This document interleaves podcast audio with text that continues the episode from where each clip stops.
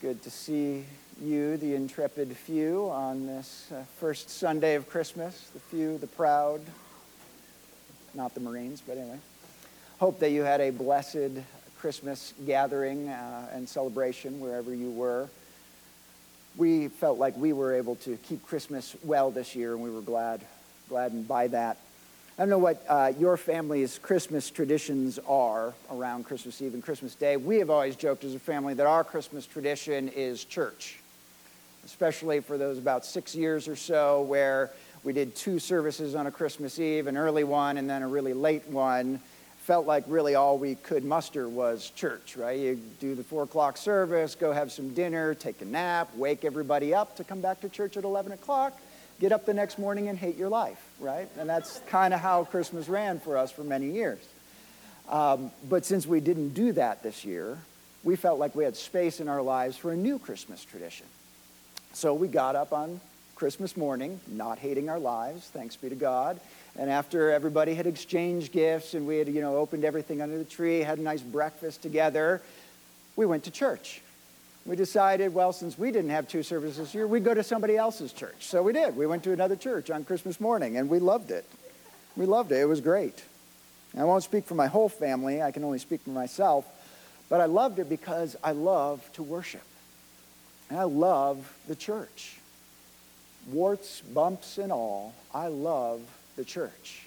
And I love being with the church in all of her many different expressions. This morning in our scriptures for the first Sunday of Christmas, our Old Testament lesson from Isaiah spoke similarly of a love for the church. The immense love that Christ has for his church, as well as the love for her that he desires us as his people to share in as well. So let's turn our attention to Isaiah chapter 61, starting verse 10, if you have your Bible. But before we can get to understanding what this passage has to say about this relationship of love between God and his people, we have to t- ask a few questions of the text. The first one is this In this text, who is speaking? Who is speaking? See, in the book of Isaiah, the, the voice kind of bounces around. I mean, you have the voice of Isaiah kind of narrating some of the action passages. Then you also have Isaiah speaking in the first person as he is called upon to deliver some of the, the, the messages, the, the prophetic words from God. Then you also have the voice of God oftentimes. And then here, toward the latter part of the book, you also have the voice of the Lord's anointed, his Messiah, the Christ. So we have to ask so which voice is this? Because that helps us understand the passage much better.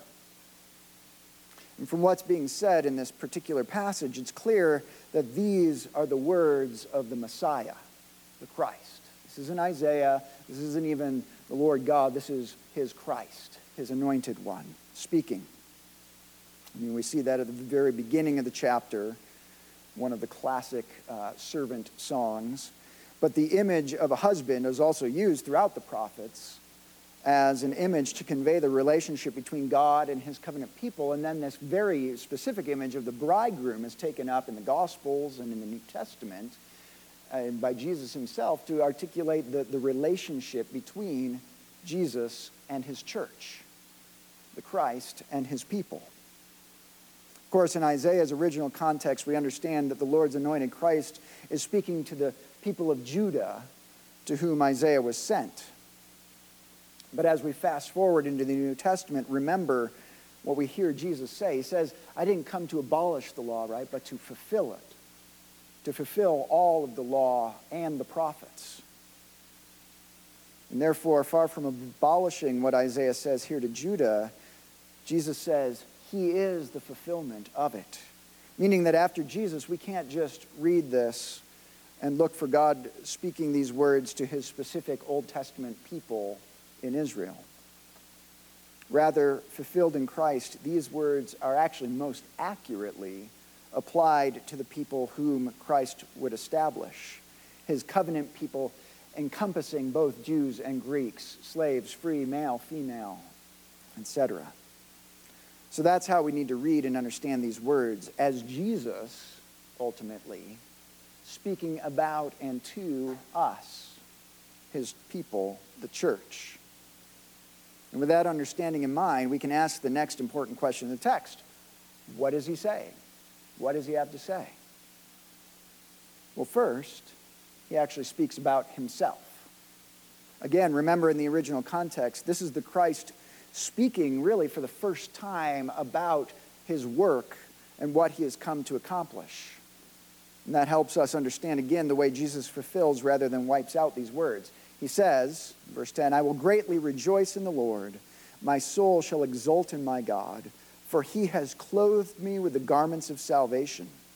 He has covered me with the robe of righteousness. As a bridegroom decks himself like a priest with a beautiful headdress, and as a bride adorns herself with her jewels. For as the earth brings forth its sprouts, and as a garden causes what is sown in it to sprout up, so the Lord God will cause righteousness and praise to sprout up before the nations. This is Christ speaking in poetic terms about the salvation and the work that he would come to accomplish. He would come as a human being, yet clothed not only in flesh, clothed in flesh, the Godhead see, as our beloved Carol reminds us, but also still clothed in perfect in perfection the very righteousness of God. Becoming human, he wears salvation. As St. Anselm of Canterbury would remind us, only God was capable of saving humanity because only he is without the touch and taint of the sin and brokenness of our fallen world.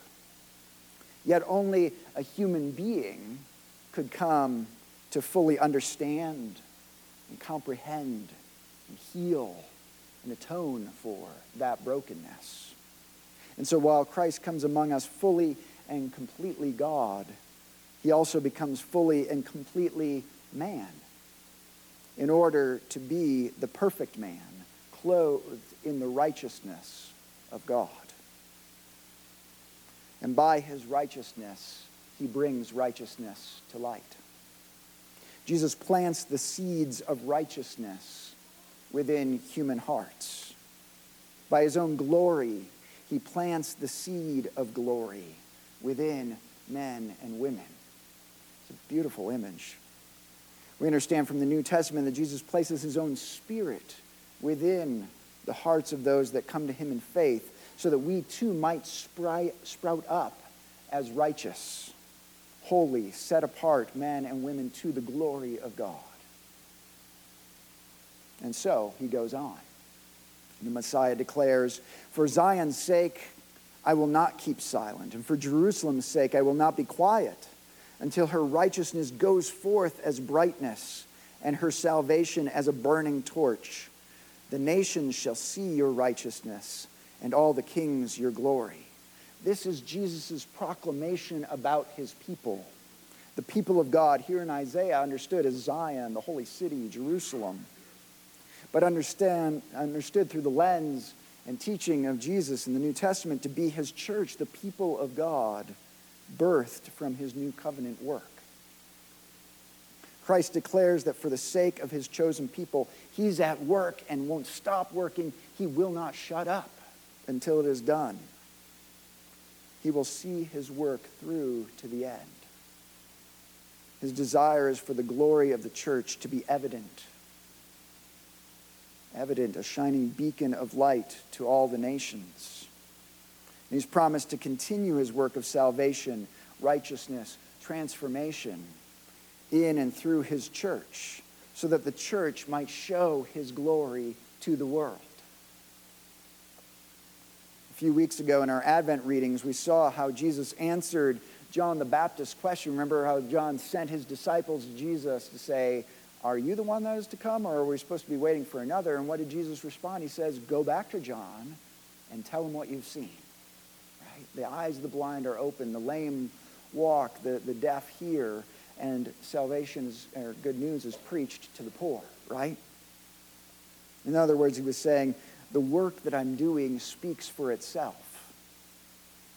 But you also might recall what I said as we were talking about that passage is that right before it, not only was Jesus doing those works, but he had actually just sent out his 12 apostles to go and do the exact same things.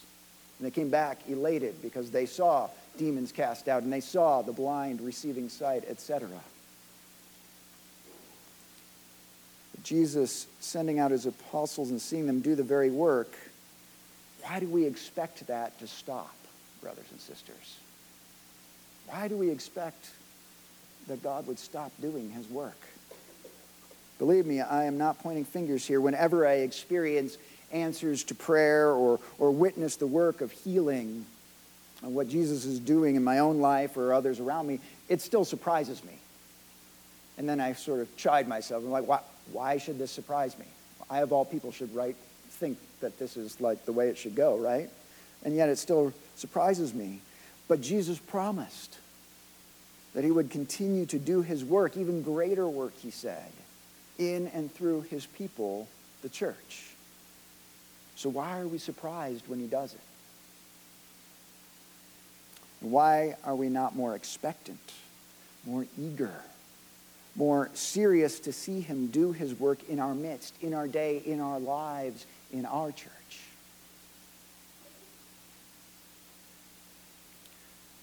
Well, again, the Lord goes on, and he says in verse 4 of chapter 62 now,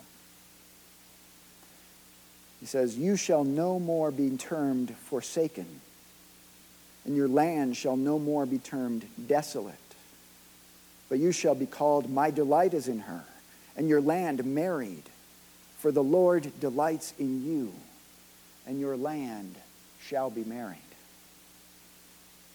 Of course, again, Isaiah and the kingdom of Judah at this time would have understood this as an, an overturning, a, a reversal, a promised reversal of fortunes after the time of their overthrow and exile. Being overthrown by the Babylonians and carried off into exile uh, would have been a tremendous, widespread, shaming event. The people of God would have felt shame at what they had lost and why they had lost it. And so here Isaiah is prophesying the overturning of that shame, taking away the reproachful names and bestowing a new name of blessing. But if we understand this to be also and ultimately the work of Jesus to his church, it takes on a whole new dimension that is most applicable to us. In the scriptures, to name something was, was highly significant. Names were given to encapsulate key events or key places or key people of great import for the story of God's interaction with his people and his world. So to declare that God himself will give a name implies both God's perfect understanding and his sovereignty over his people, as well as his stating of the significance which his people play in his overall plan for the world. What the scripture is offering us is that the one who created us and knows us perfectly and intimately, quite literally better than we know ourselves, will give us a name as he sees us in his perfect knowledge and perfect love for us. A lot of us have been given names of various kinds over the years, right? Oh, she's the pretty one. He's the smart one. He's a surly one, Matt. She's so stubborn. She's so strong. Or we've been identified by all sorts of things our birth order, our career path, our ethnicity, our economic status. And we take those names in and they do begin to have a sort of mastery over us, don't they? Some of those names become self fulfilling prophecies. Some become the demons we find ourselves constantly fighting against. Others, the way we wish to portray ourselves to the world's perception.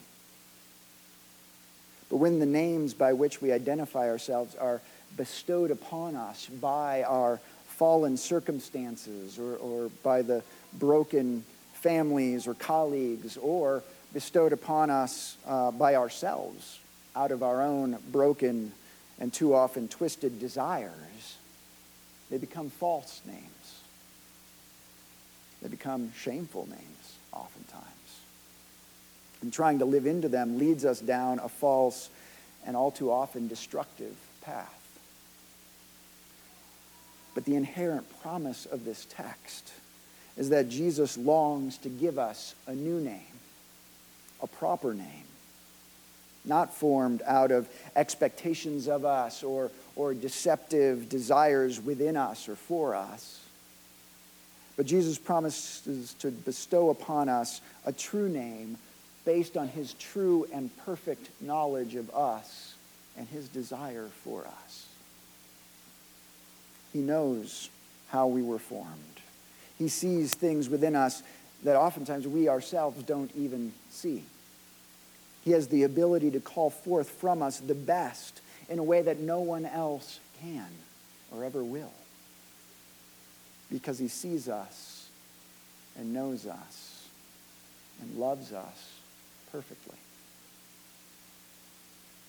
If you find yourself struggling with the names that have come to identify you, I want to encourage you find time. Find time to sit with Jesus and ask Him to, to take those names, and especially to take the shame, any shame you may have associated with those names, and to take it from you. And then ask Him, ask Him to give you a new name. Lord, name what you see in me. A new way of identifying and seeing myself the way you see me, the way you long for me to be seen.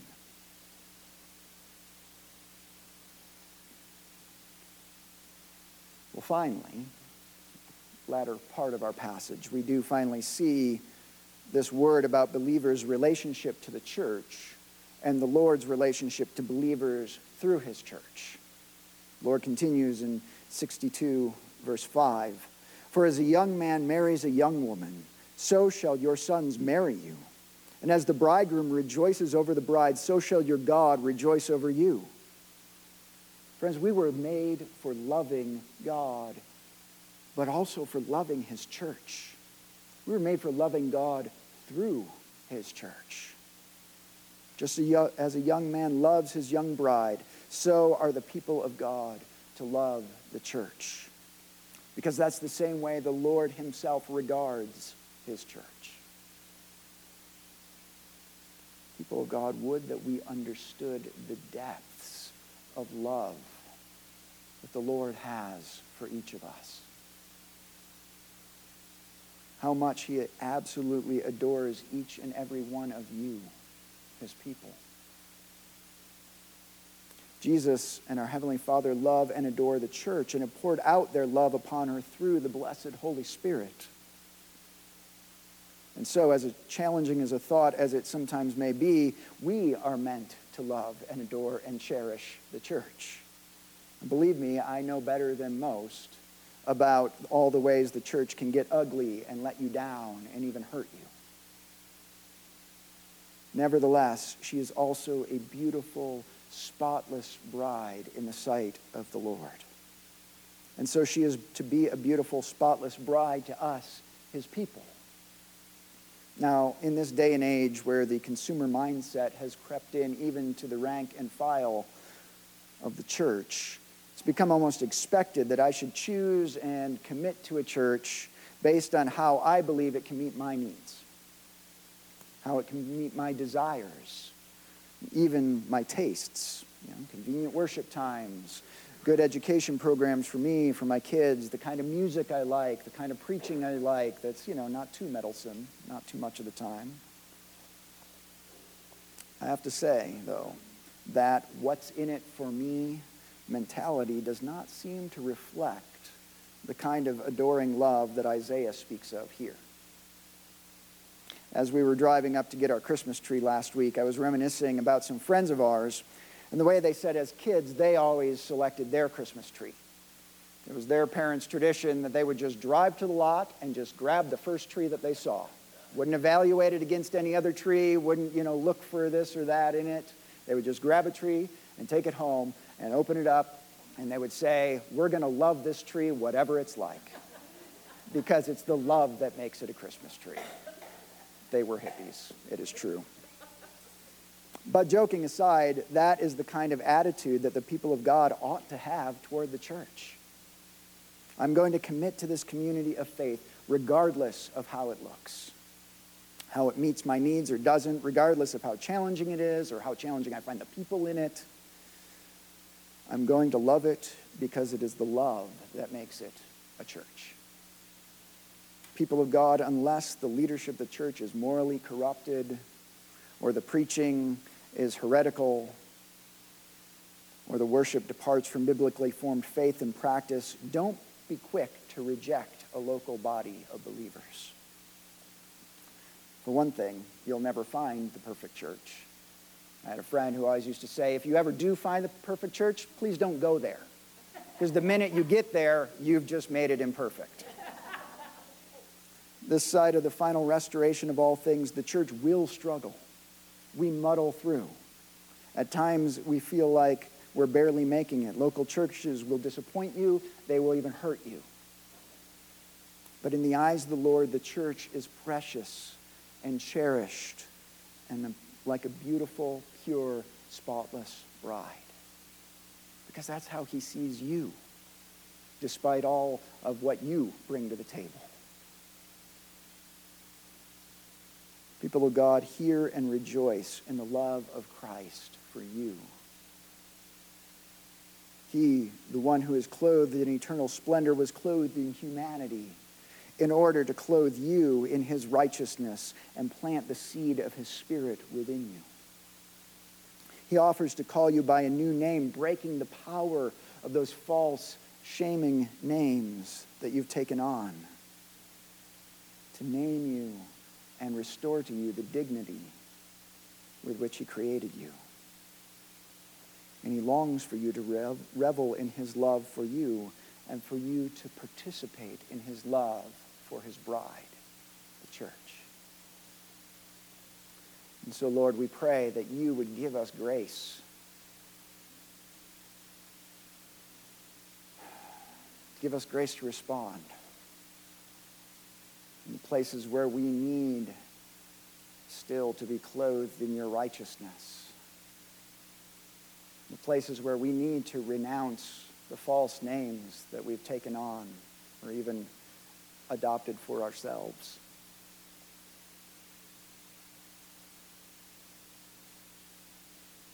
In the places where we have failed at loving you and failed at loving your people. Lord, give us the grace to return to you once again and ask for grace.